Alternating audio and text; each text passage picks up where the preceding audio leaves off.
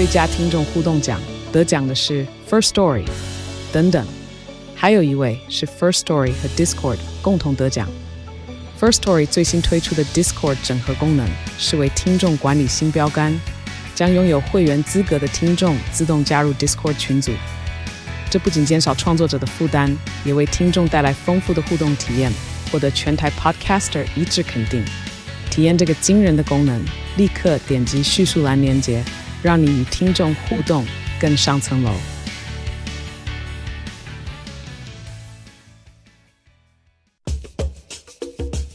你要泡什么？要泡茶、泡咖啡，可不要泡沫经济；要泡泡糖、泡泡澡，可不要梦想成泡影；要泡菜、泡饭、泡妞、泡书本，就不要政治人物跟咱们穷泡蘑菇。不管泡什么，张大春和你一起泡新闻。台北 FM 九八点一 News 九八九八新闻台，今天我们进行的单元香港相亲。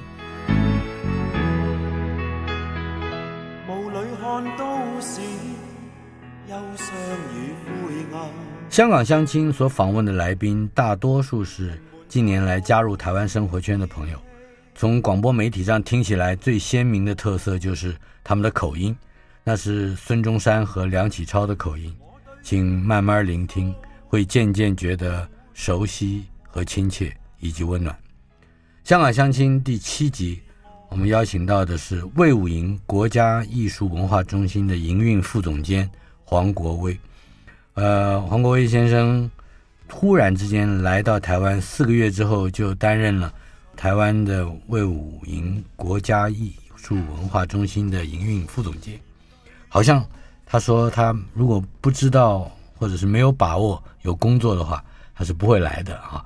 那我就先从这个话题上说起，你是怎么样成为呃魏武营的副总监？啊，其实也是一份缘分，因为呃，我之前在香港的时候是一个现代舞团的行政总监，是也是跟很多海外的团体伙伴去接触。嗯，其实我认识卫武营这个场地，就是因为他开馆在二零一八年的时候，蛮是蛮轰动的。当时也知道他们很多邀演的机会。那刚疫情开始的时候，他们有一个合作案。那就找到我们这舞团，希望来跟他们合作一个歌剧的演出。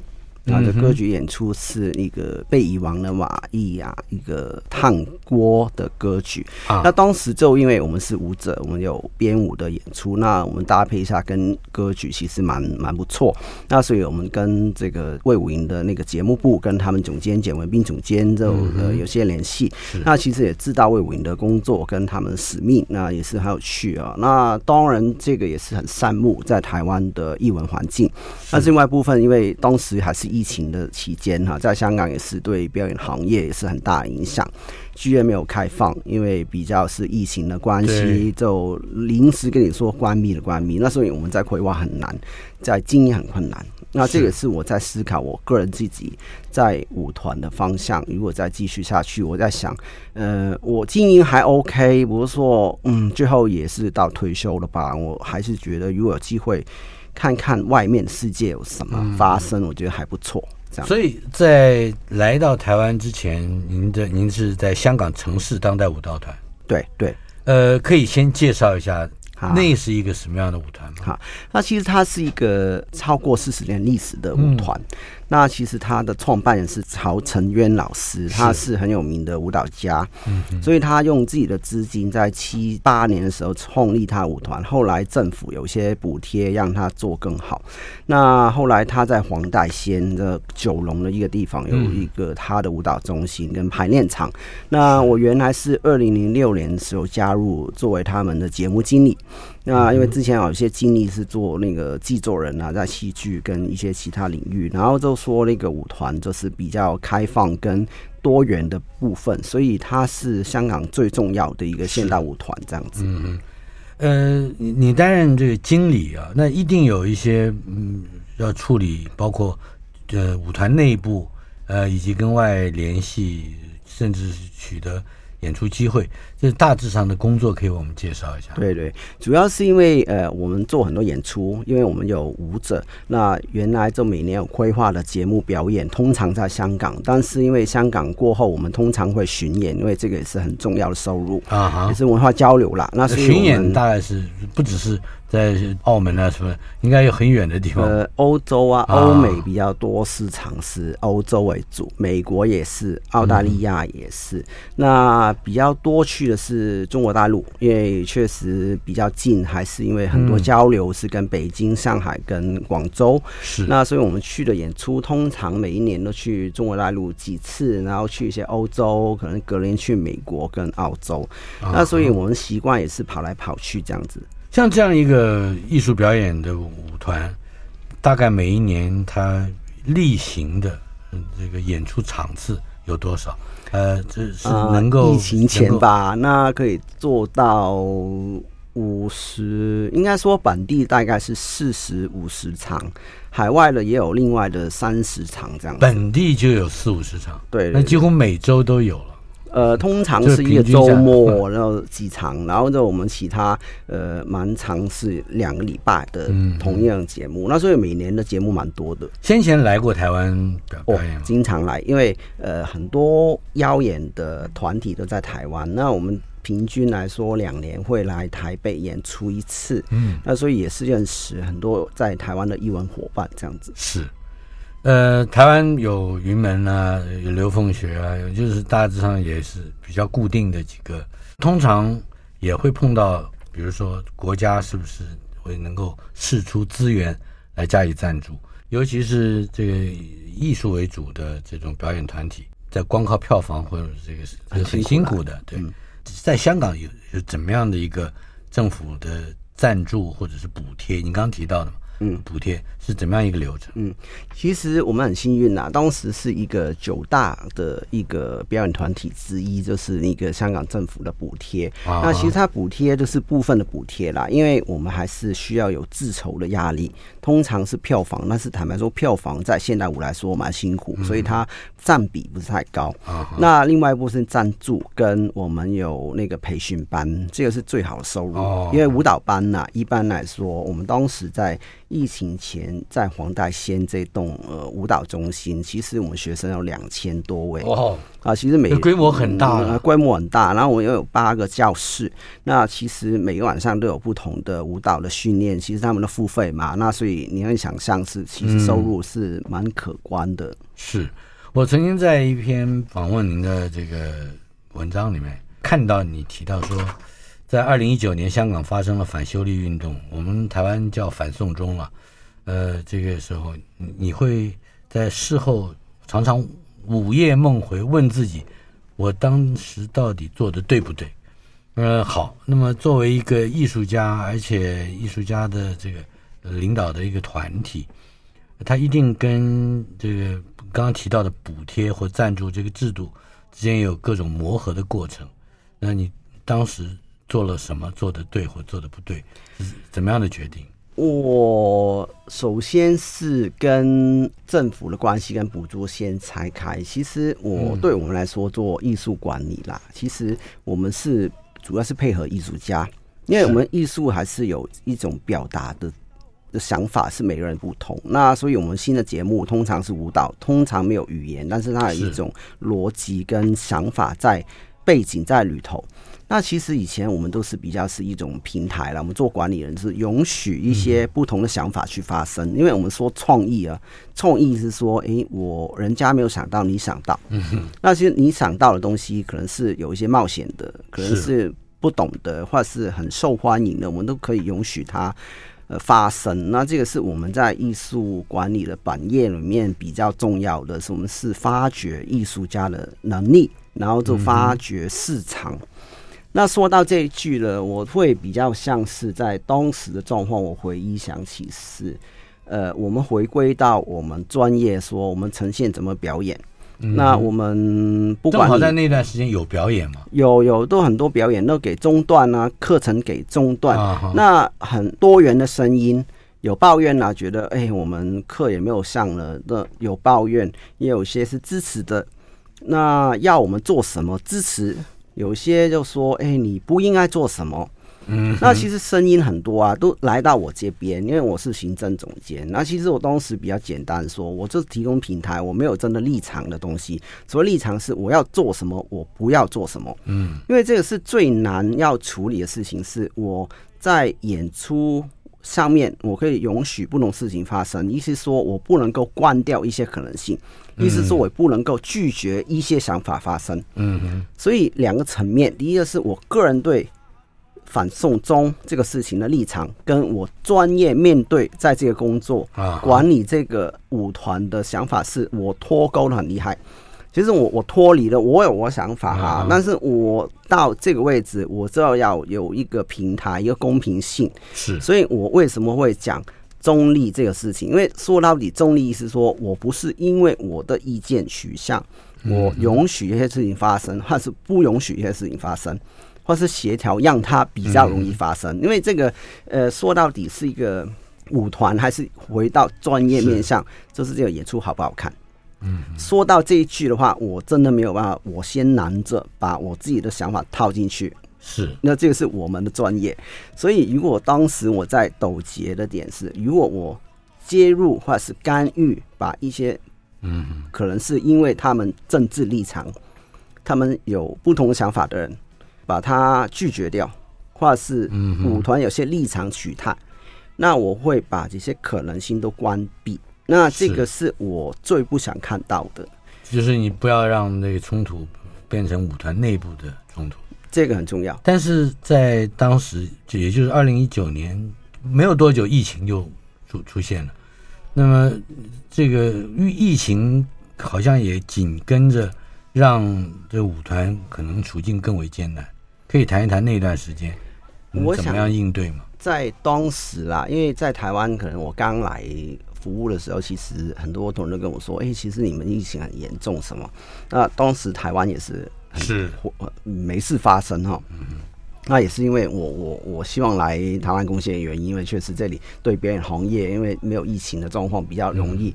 那其实我遇到的困难，当时已经在那个二零一九年已经出现了，临时有些状况没有办法去呃演出，没有发没有没有办法准时开演。但是我当时蛮坚持，希望演出继续的。但是也有一些声音说，哎，这样的状况你要停演了，这样子辩论很久。我说，那 the show must go on。嗯，你不用跟我说了，我演半个小时开演是 OK 的，但是你不要跟我说不要演，我这个我不会接受。那这个也有很多声音，所以你尽量保持正常运作。对，那所以因为这样子，我都有这个训练呢。从一九年的时候，呃，因为当时的环境也不允许一些交通啊，一些让演出准时，我要坚持。所以到疫情的时候，呃，临时场地关闭。那我都要继续哦，但是我继续就是我在我的排练场，我能空的地方，我做一些线上表演、线上课，我这样这个节奏一直下去。这个舞蹈的训练也还持续下去。继续，那也有很多的讨论的，因为当时因为舞蹈也是一种所谓亲密的艺术啦，我可能肯定会跟舞者之间的沟通接触很近。也是我们当时疫情最怕的地方。那当时也有一个讨论说，哎、欸，那么疫情那么那那么严重，那我们应该停还是不停？嗯、我说，那就不停啊。那你们戴口罩，如果是辛苦一点，那如果你们继续下去是好。因为为什么？因为舞者啦，好像运动员一样，嗯，如果他停到一阵子，他就没办法恢复他的状态，是极大的损失，不可逆的，因为他时间就没有了。是时间没有，年纪大也没有办法发挥。嗯、那你们想了，那当时最严重第一波是临时关闭，我们有线上课，他们在家。但是这个我记得好像两个礼拜、三个礼拜。然后我觉得你们回来吧，我们两个两个人一组，我们八个排练场，反正也没有课了，那你们自己在训练这样子，是维持下去。嗯，所以当时他们知道我那么辛苦，他们有时候问：“哎，干嘛你那么辛苦？”呃，没有坚持的话，我们就没有办法活下去。你看起来在应对，包括从反送中到后来的疫情，你是很有很淡定而且有把握的。但是这个应该是从二零一四年开始，香港会有一个变化。而你那个时候是不是就已经察觉到未来可能在香港的种种艺术表演的环境不再是那样单纯从创意或者是艺术表现上那样单纯？可以，呃，应该说，二零一四年的时候，我记得雨伞花。对，我记得当时啦，也有一些，呃，当然没有二零一九那么严重。当时二零一四的时候，在金钟就就站马路哈，有有同仁就问我，哎，呃，老板，我不，我我可不可以去支援一下？嗯，这个是你的时间呐、那我觉得这个事情你自己负责任，我。没有要影响你个人的生活，你的工作你跟我做好的事了，但是你有给给警察抓了这样的例子，我记得有这样回你，你你你找我尽量配合你，嗯，支持你。那我是这样跟同仁说，那我当时会感觉是，哎，你个人的生活是你个人的事情，你不要打扰工作的事，我们都是领工资嘛。嗯，那反而这个事情我觉得比较单纯哦，是。但是我觉得，就当时社会二零一四，就是说，诶，我个人跟表态啊、诉求跟专业的面向，其实它可以拆得开的。嗯、我都一直在这样想。那到二零一九年，我觉得这个不行，拆不开是吧？拆不开，现在更拆不开啦。就说哦，你这样想的，然后说有什么工作不给你什么？那我觉得这个，嗯，我我觉得有这个倾向。嗯，那我没有遇到，因为我很幸运，还是我希望能拆开了。呃，很难说。现在如果人家会知道你什么立场的话，他会怎么去看你？嗯，之后怎么对待你？这个是很不稳定。呃，在跟台湾方面的联系，包括我想一个很重要的人物，高雄威武营国家艺术文化中心的艺术总监，呃，简文斌，你们的接识，呃，跟你们的这个互动。特别是他对你的赏识，我相信是应应该其来有自。谈一谈你们的交情。其实我认识他也没有很久了，原来就是因为、哦、呃工作关系有认识。那其实也很幸运，就是说，因为他也是因为呃。在那个魏武营那么大的场域，其实，在很多听院演出以外，其实也有很多在前台服务啊、创业服务跟一些在真的平常的管理里面，也希望有一些协助。嗯、那当然，我当时，呃，我记得我是寄信去投营运经理的。嗯，那我在香港的时候，我觉得啊，让自己试试看好不好？当时是二零二零年的时候，我拿到昼夜禁卡，是疫情。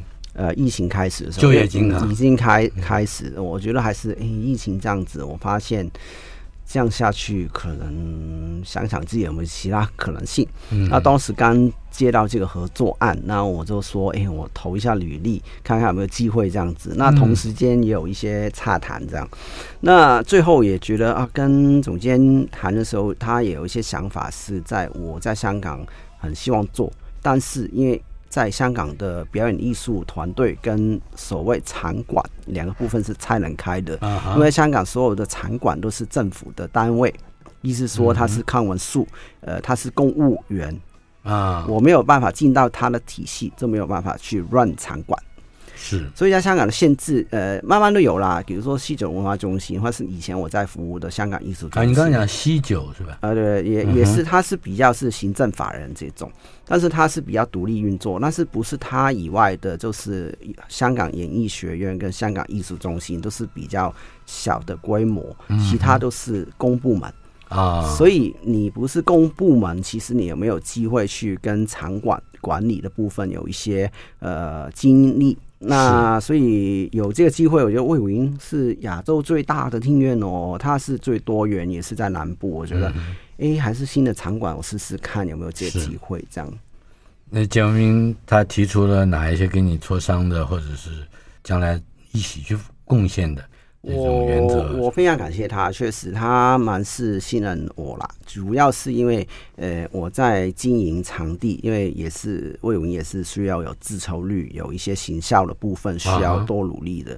其实因为他也看到香港人有一些可能是行销的部分跟就是表演艺术的营运也有些经验，可能刚好我我都在跟他合作，他知道。那所以他也希望我可以顾一下行销跟营运部的工作。是。那所以后来我会提议一些学习推广的部分，因为、嗯、呃，我们说艺术教育啦，跟素养培育其实都是很重要。所以把黄大仙那边的那个学校的搬过来，搬过来。那其实我在想，如果从这个部分慢慢建立。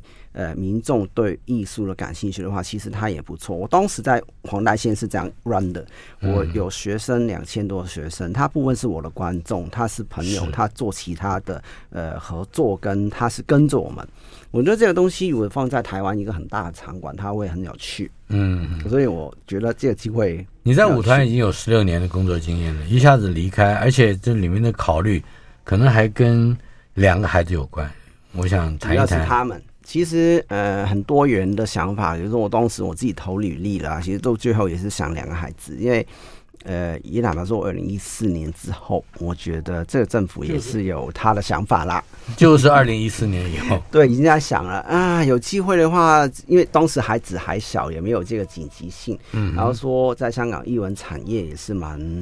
他有他的一些流程跟一些习惯，也当时也没有想到在海外的机会会有，那所以慢慢也没有直接放在心里了。嗯哼，那孩子大了，那国小了，然后觉得，诶，他这样给教育是不是我在想的呢？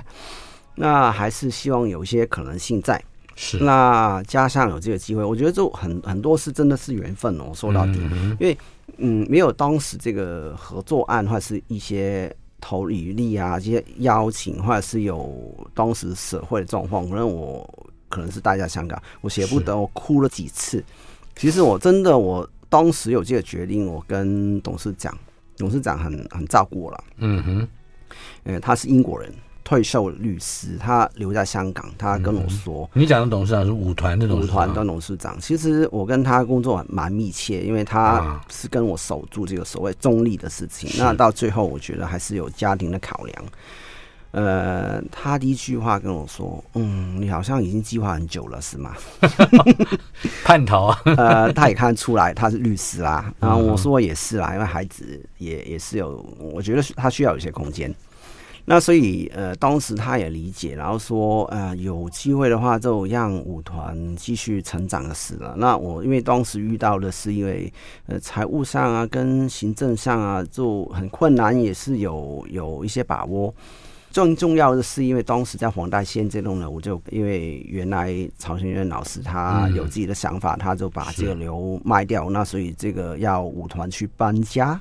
啊，那当时搬家，我要找其他地方要付租金啊，这些安排、整收、装潢这些都把这些东西都弄好了。那我记得我二月底来到台湾美酒，要回去收起我的东西，要回去两个礼拜，我就看到他新的在大埔，就新建的大埔一个新的中心，所以也顺利的有新的交接，也有找到一个很有热情的朋友去继续营运，也有新的艺术总监在营运。其实他现在发展，我觉得他现在的面向给我当时更好。其实我是开心的，因为我看到。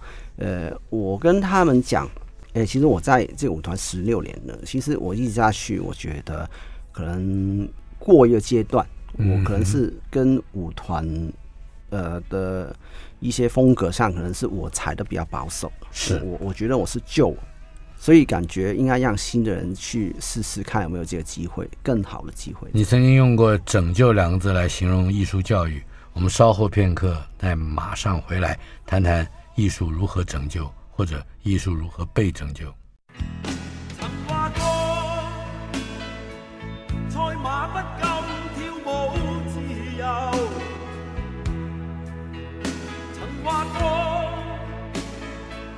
这里不必我会逗留。News 酒吧访问的是黄国威先生，进行的单元《香港相亲》。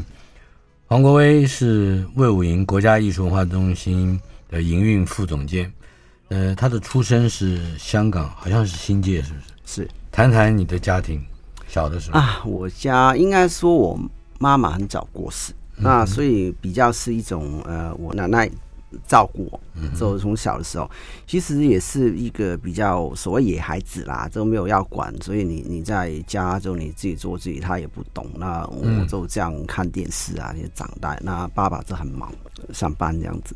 那所以就一种这样感觉，就让我觉得哦，我可以做自己想做的事情了，所以比较有一些想法。嗯、那其实当时从小的时候，其实到国中开始的，突然之间有一个想法是希望了解这个世界是发生什么事情，但是确实资源很缺，啊，就没钱啦。那所以家里的环境，家里环境也不好。那应该说，呃，生活还 OK，但是你要做什么活动啊，这些都都没有要想的。嗯、那所以其实唯一能接触这个世界跟其他伙伴的是在学校。那当时我进到一家天主教的学校，那其实也没有什么特别，就就念书而已。不过就有一个机会是我接触到呃戏剧，因为当时有社团是刚建立起来，是一个戏剧社。那我去玩玩就好，看看有没有一些可以做。那我就爱上戏剧咯。我感觉是我不是一个好演员，我试过，但是我觉得也不是一个材料啊。我后来又说我可以发表我 我想的一些奇怪的点子。嗯，那我觉得哎，这样创作还是很不错，有一些表达的一些想法。那就给我以前就念书啊，也没事做很好。那所以我投入做所有事情，比如说灯光啊。啊，什么剧本啊，去什么都弄，嗯、然后觉得，诶，这个如果参加比赛啊，什么也好，那跟着学校去参加一些不同的比赛跟机会。是所以我发现这个戏剧或者是剧团的群体，嗯，其实它是一个属于我的群体，所以我从当时开始，呃，很迷啊，我觉得，因为有些，所以你并没有从创作剧本这个故事或者是故事，呃，去呃着手。我原来有也有参与写过剧本，那也有些去发表给表演，其实还当时也是蛮蛮有趣的，能投入一下的。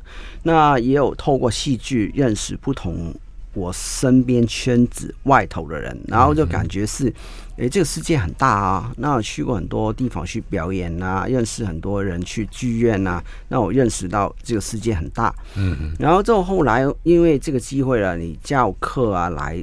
戏剧老师都是一些香港演艺学院的一些学生，当时还是现在已经是老前辈了。那当时也有些想法丢给我们，说戏剧教育其实它是启发你的想法、思维什么。嗯，那我慢慢感受到，我觉得，哎，戏剧教育其实是对孩子的成长，特别是在国中是很重要，因为他们就刚。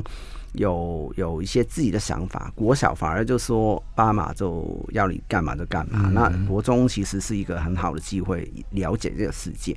还有一点是我开始看演出，是就走去剧院去买一张票。其实我不不晓得他干嘛，不过就就去了解一下框框的事了。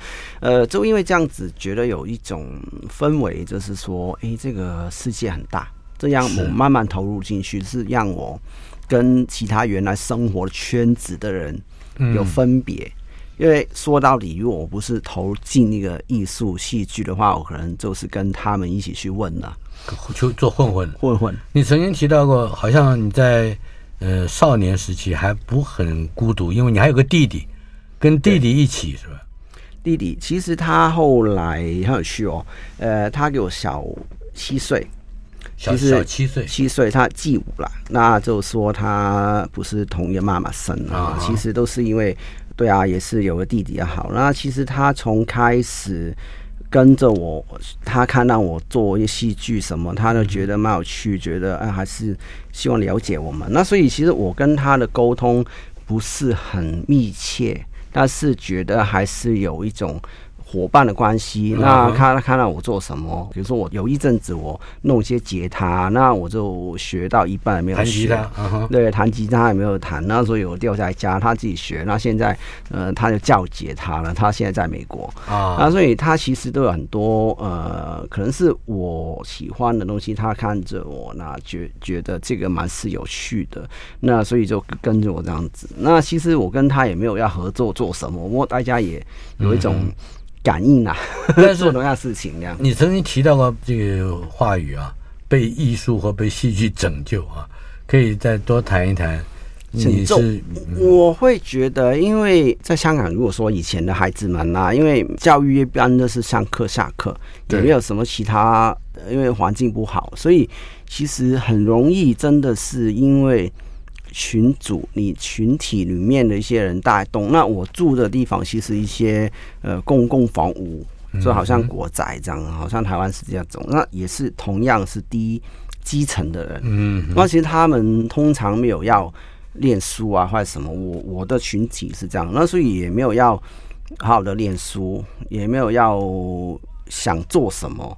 所以其实很容易到我认识一些想回来就说，有一些可能是他真的混的，真的是没有要做，或者是做其他不好的事也说不定。嗯，但是我后来想，因为我我是投入戏剧，或者是投入另外一个更大的世界，我就在新街或者是在我的圈子就这样活了。我现在可能也是在哪边不知道。在你的人生故事里面有一段我觉得很有趣，就是你你接触的戏剧应该是西方的，像 Shakespeare。就是在学校里面演，就是这些是不同语言的，也就是它是英文的，有所以翻译有英文。那从这个也是打开这个世界，因为以前没有物联网啦。那说到底，你你知道找东西其实给现在很困难。现在要找呃这个是什么？你知道线上 Google，那以前没有，你要图书馆，你要找哎这个其实讲什么？那它启发你真的是去找东西，然后从找的里头你会。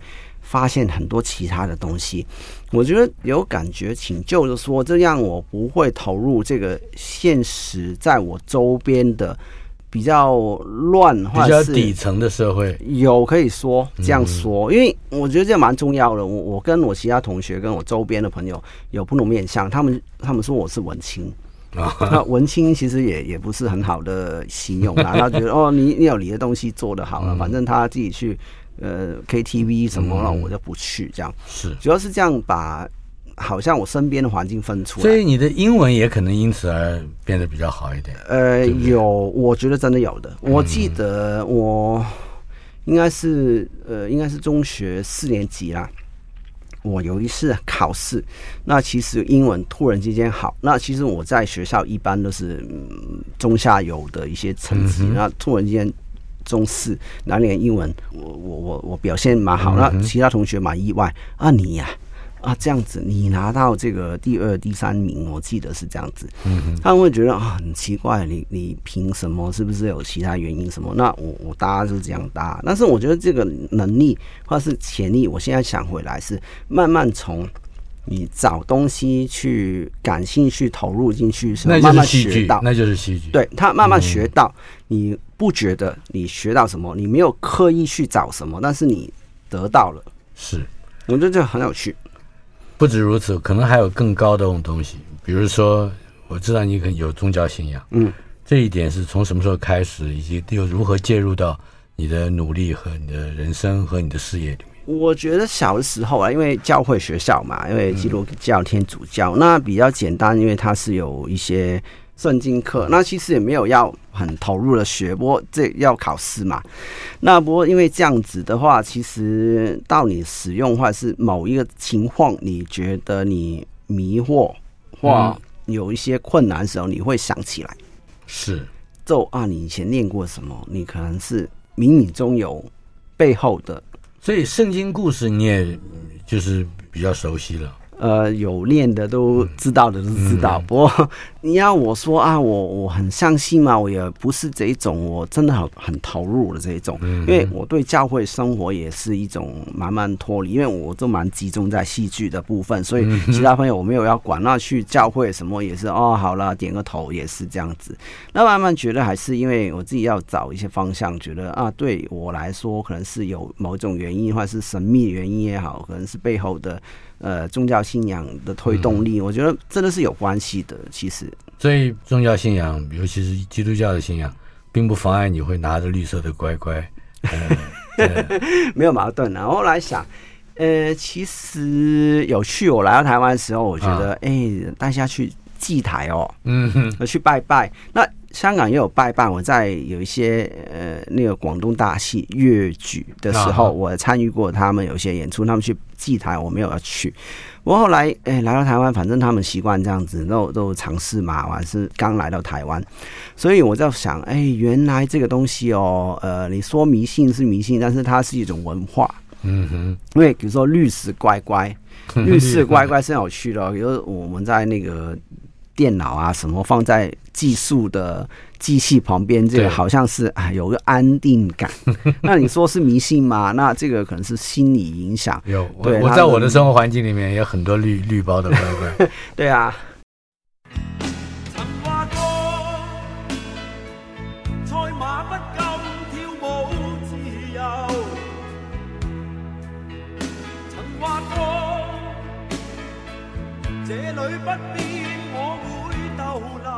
台北 FM 九八点一 News 九八九八新闻台，香港相亲单元访问的是新任的魏武营国家艺术文化中心营运副总监，来自香港的黄国威先生。呃，国威来到台湾要一年，一年，对对，一年多了。嗯、呃，谈谈你来适应这里的、融入这里的生活，碰到过哪一些有趣的事情？有趣，我觉得，因为我来就是直接来高雄。因为之前我了解的都是台北为主，因为演出什么朋友圈都在台北。那其实高雄就比较寂寞啦，就真的是我一个人来。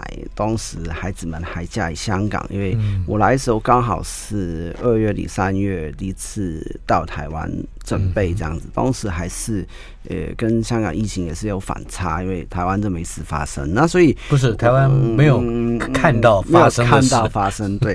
呃，其实当时。比较了解高雄的是因为呃，就有两三次的经验去旅游，但是去工作其实我了解不多啊。那所以我知道的是剧院工作的环境好像跟我了解的。呃，好像差不多，但是心态跟工作模式很不同。嗯，举个例子，在台湾是有一些公文啊，公文系统，你们知道，在公部门，公文是很重要。那以前我们在香港的时候，也有弄一些什么呃简报啊，或者是一些报告这样，子，也有它的模式。但是那个你知道，那个台湾的公文就写的很古典的哈。嗯、那所以有那时候就哦这样子，好像以前我在小学的时候练练作文，练、呃、作文一样。写哦，以前的什么觉得想法很有趣。嗯、那我需要时间适应的，因为就以前就比较以英文思考为主。那最后回到中文的话，那也需要时间。第二是我有一个心态，其实我当时在香港同事也跟我说：“哎，你千万不要来到台湾工作的时候，好像香港这样 push 这样凶啊，不行啊。哦”那其实我一直记下来哦。好，那我就嗯调整一下。你在香港是很凶的吗？呃，是很 pushy 的吗？很 pushy，蛮是一种我要求的东西。你要九秒九啊？我说，嗯、意思是说你你要给我不用不用急，但是要快。嗯、我的心态是这样子啊，嗯、所以要弄这个事情，我可能是一天两天可以把原来没有的事情弄到一半或者什么。我们比较是是看到有效率，比较强调效率。对，但是我没有要说台湾没有，我是说这个形式，因为在很大的剧院，你要做这个决定，做这个事情，不是你自己要。都要有，那其实这个也要适应，因为呃，你要文化的差异，跟同仁去聊天，了解他的想法，然后才有这个怎么去推动事情。我觉得这个是需要时间适应，因为特别在高雄，在剧院来说，你文化有不同，你怎么去卖票，他有什么行销的想法？有有明显的，比如说就在呃 selling tickets，然后这一一件事情，卖票这个事情。有明显的两地的台北跟高雄也有不同。那高雄跟香港，来我们三个地方比较一下。对对，这很不同。哪里比较好卖？有些梗啊，我们说梗，哎，好像在高雄不太对。那我要调整了，比如说我会跟里长聊天，嗯，呃，去了解一下大学他们学生的想法。我真的在地落地，明白？那这个对我来说，找里长我从来没想过。哎呀，好有趣的。其实跟他们聊，有些有同仁跟我说，他们讲台语啊，对啊，有时候他们在讲我都不懂，那我就说，大概了解他们是谈什么内容了。不过后来他们同仁也要很好说，哎呀，其实我们副总监呢是来香港的，那我回到国语就好了。有时候这样谈。然后不过这个跟他们聊的时候，他们会觉得啊，魏永英很厉害啊，这个场地什么什么，但是你们做的事情我们不知道。啊哦，我知道了，就是因为我们做的事情就是面向的，通常是一些艺文观众，但是我们伦理呀，对啊，伦理啊，其实他知道你没有文青当里长、嗯、对啊，那你这栋楼盖的那么好，那我进来就是运动了，在旁边公园去运动，其实也没有想过你里面是干嘛的，他也没有知道你的集训。那所以我后来又想，哎，我们多拜访、多了解的是呢。其实里长是一个很好的渠道，你有什么你让他，你掌握了里长，很可能就可以选市长。对，找对的话，那让他们多来。哎，你来的时候让让我们有什么户外的节目也多聊天，多知道。有时候我们会在户外办活动比较吵的，也让他们知道啊。这个太重要了，对，这很重要。其实我在香港也是多做，不过在因为表在香香港没有碰到里长这种事情。呃，议员。区议员啊，那有时候要去拜访了解一下，呃，我们有社区的活动，去公园去办演出，通常去拜访了解一下他们。那不好意思了，有什么可以交流一下，或者是他们有些活动也希望我们去参与。以前香港也有一些类似的拜访。那台湾对我来说也是一样啦，因为也是公关。是。那来到台湾之后啊，跟里长聊天好有趣哦。那 另外说，跟学校关系，跟跟大学生了解一下，比如说南部生态是怎么样，那慢慢了解这个市场会长怎么样。所以从不认识到了解，呃，学习到，然后再推动东西，我花一年时间。那我觉得我现在才慢慢开始知道应该怎么做。嗯嗯，我可以这样说。可以多讲一讲，你觉得什么样是最有效率的接触艺术戏，尤其是戏剧或舞蹈？这种观众的一个方式，其实我们很多没有习惯看的，他们觉得难度是我看不懂。嗯，那其实看不懂的原因，可能他们要明白这个东西，但是有时候我们会觉得，哎，你明白不一定是真的要，不一定是知道它内容。可能我们看一些很有名的画，你看到蒙娜丽莎，你觉得很漂亮、很美。你不一定知道为什么，我就觉得很漂亮的事。所以有时候看演出，我没有要很懂，但是懂意思说，哦，我觉得很好看。这个是比较是沟通下面我们都要做的。是。第二就是说，为什么她漂亮？我们跟她讲啊，因为她花了时间用什么方法。呃，她用什么方法去做排练？其实她题材是什么？嗯，那你慢慢感兴趣，慢慢投入进去，那最后你就成为专家了。也就是说，里长很可能会是你的忠实观众。我一直在跟他们沟通，而且他一个人可以带很多张票啊。对，还有来台湾融入此地，不是只只有一个人的。呃，因为太太在香港应该也有很好的工作。可是她必须来照顾孩子，这一点适应上以及日后的工作分配上，又如何去从事呢？其实我们两个做决定，同时也觉得，因为我找到工作，所以他愿意牺牲，我非常感谢他。因为他可能在香港发展，可能给我更好也说不定。嗯，那所以他愿意牺牲，其实我非常感谢。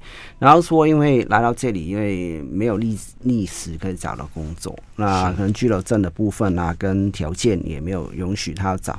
那所以要慢慢讲一下，他可以原来在工作上面在香港没有办法，因为太忙没有做到事情。嗯，那所以慢慢运动啊。跟一些学习啊，最后他慢慢搞一些网店，他去卖东西。哦、那就原来在香香港，他有实际的，就是比较正直是。呃，他原来是这个房地产企业的哦，那个公关主管这样。是。那所以他嗯，房地产就是很主要的生意。那是一个强势的公强势的公关，所以对他来说，他是可以比较有。呃，事情要做的也是很忙，这种可能忽略掉一些孩子的成长，也是我们尽量安排在香港安排时间去跟孩子相处，但是我们两个比较忙。嗯，那来到这里就没有工人啊，没有人协助我们自己打，这样子就就很不同。总之就是一切要自理，而且要开发新的生活形态，非常不容易。听说你准备了一条歌，然后说明。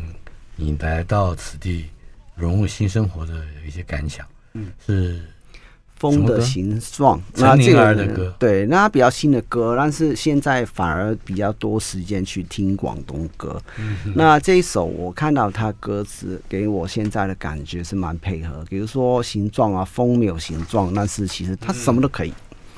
这没有先设定自己要什么。其实我当时决定要来的时候，我都其实有一些想法理想，但是到现在，以前的想法是跟现在真的要工作面对的状况是蛮不一样。但是我觉得就随意随时去改变，我觉得这也是比较可能在台湾生活的香港人也是一样可以参考看。乘着那风，沿路感觉何其辽阔空旷，流泪的过云雨。或遥望清朗，让一切没有定案。风的形状。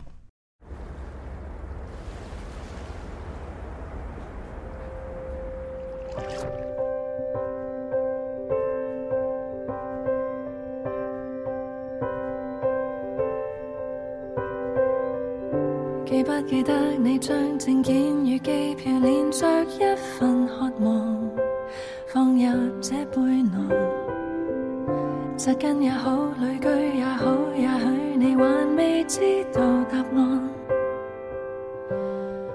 为了找人生不同形状，未知的放手去拥抱一趟，